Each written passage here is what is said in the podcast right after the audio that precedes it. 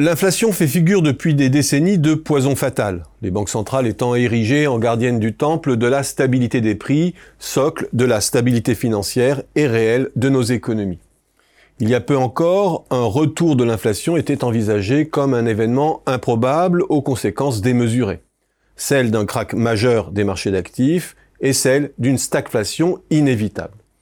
Or, à observer le degré de résistance inattendu des pays avancés face à la poussée de fièvre inflationniste de 2022, il faut croire que cette dernière ne fait pas que des perdants. En vérité, nous nous focalisons sur deux effets trop réducteurs lorsque nous analysons les conséquences de l'inflation. 1. La désindexation des salaires, actant à juste titre le fait que le rapport de force joue en faveur du capital. Et 2. La dégradation des marges induite par la hausse des coûts d'exploitation des entreprises. L'inflation rogne d'un côté le pouvoir d'achat, pénalisant les débouchés des entreprises, de l'autre, elle plombe leur profitabilité. Réduite à ces deux dimensions, l'inflation ne peut générer que de la stagflation. C'est oublier que ce sont les entreprises qui sont la source première de l'inflation. Les hausses de coûts des unes sont les hausses de prix des autres. À ce jeu, il y a celles qui gagnent et celles qui perdent. Celles qui gagnent sont d'abord celles qui sont à l'épicentre du foyer inflationniste, qui opèrent dans les secteurs en pénurie. Autrement dit, aujourd'hui, les énergéticiens, qui par leur hausse tarifaire opèrent une ponction sur tous les secteurs utilisateurs, source de leur super profit. La valorisation et les profits historiquement hauts de Total Energy en témoignent. Il y a celles ensuite qui gagnent parce qu'elles ont un positionnement de haut de gamme ou de haute technologie et qu'elles s'adressent à un segment de clientèle peu impacté par la crise. Leurs volumes sont peu sensibles au prix. Les profits records de LVMH en 2022, ceux de L'Oréal ou aux États-Unis ceux de Tesla en sont l'illustration.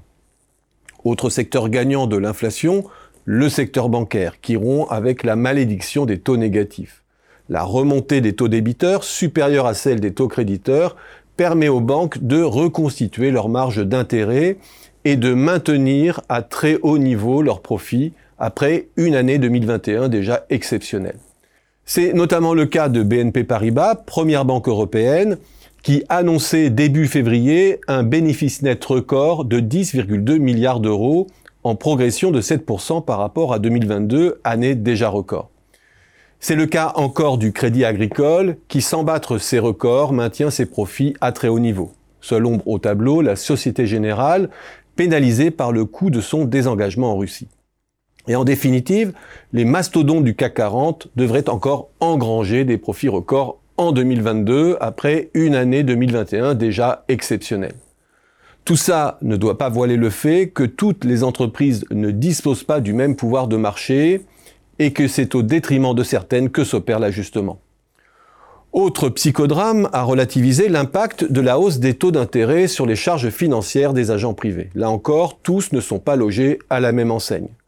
Pour les ménages français, la part des crédits immobiliers à taux variable est infime, de l'ordre de 5%. Pour les entreprises, sur les dix dernières années, la part des flux de crédits à l'équipement à taux variable est en moyenne de 21%, celle des crédits immobiliers de 14%. Pour la grande majorité des ménages donc et des entreprises endettés à taux fixe, l'inflation induit de fait une érosion et un allègement du service de leurs dettes. En revanche, pour les entreprises qui mobilisent des crédits de trésorerie, notamment celles qui ont un important besoin en fonds de roulement, l'addition est lourde. Ces crédits, d'une durée moyenne de deux ans, s'effectuent très majoritairement, 61%, à taux variable, et même bien davantage au dernier trimestre où cette part culmine à 78%.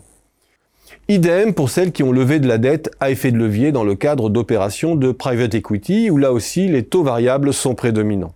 Côté ménage, il faut aussi pondérer l'impact négatif de la désindexation des salaires sur le pouvoir d'achat et donc sur les débouchés des entreprises. En ayant en tête que pour 26,5 millions de salariés, il y a 17 millions de retraités dont les pensions sont indexées sur l'inflation. Que les minima sociaux et les prestations qui complètent les revenus d'activité sont également indexés sur l'inflation. Et que parmi les salariés, ceux du bas de l'échelle sont protégés par le SMIC, lui aussi indexé sur l'inflation.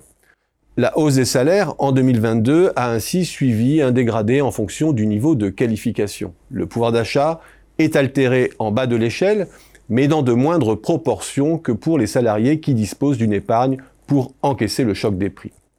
Sachant que pour les plus riches, l'inflation offre aussi des opportunités d'enrichissement sur certains segments d'actifs. Bref, l'inflation opère d'abord des transferts entre les agents avec des effets sur la croissance qui n'ont ni l'automaticité ni l'immédiateté que certains lui prêtent. Nos économies, d'ailleurs, ne sombrent pas, nous rappelant que par le passé, certains pays, comme l'Italie des années 70-90, avaient su l'accommoder.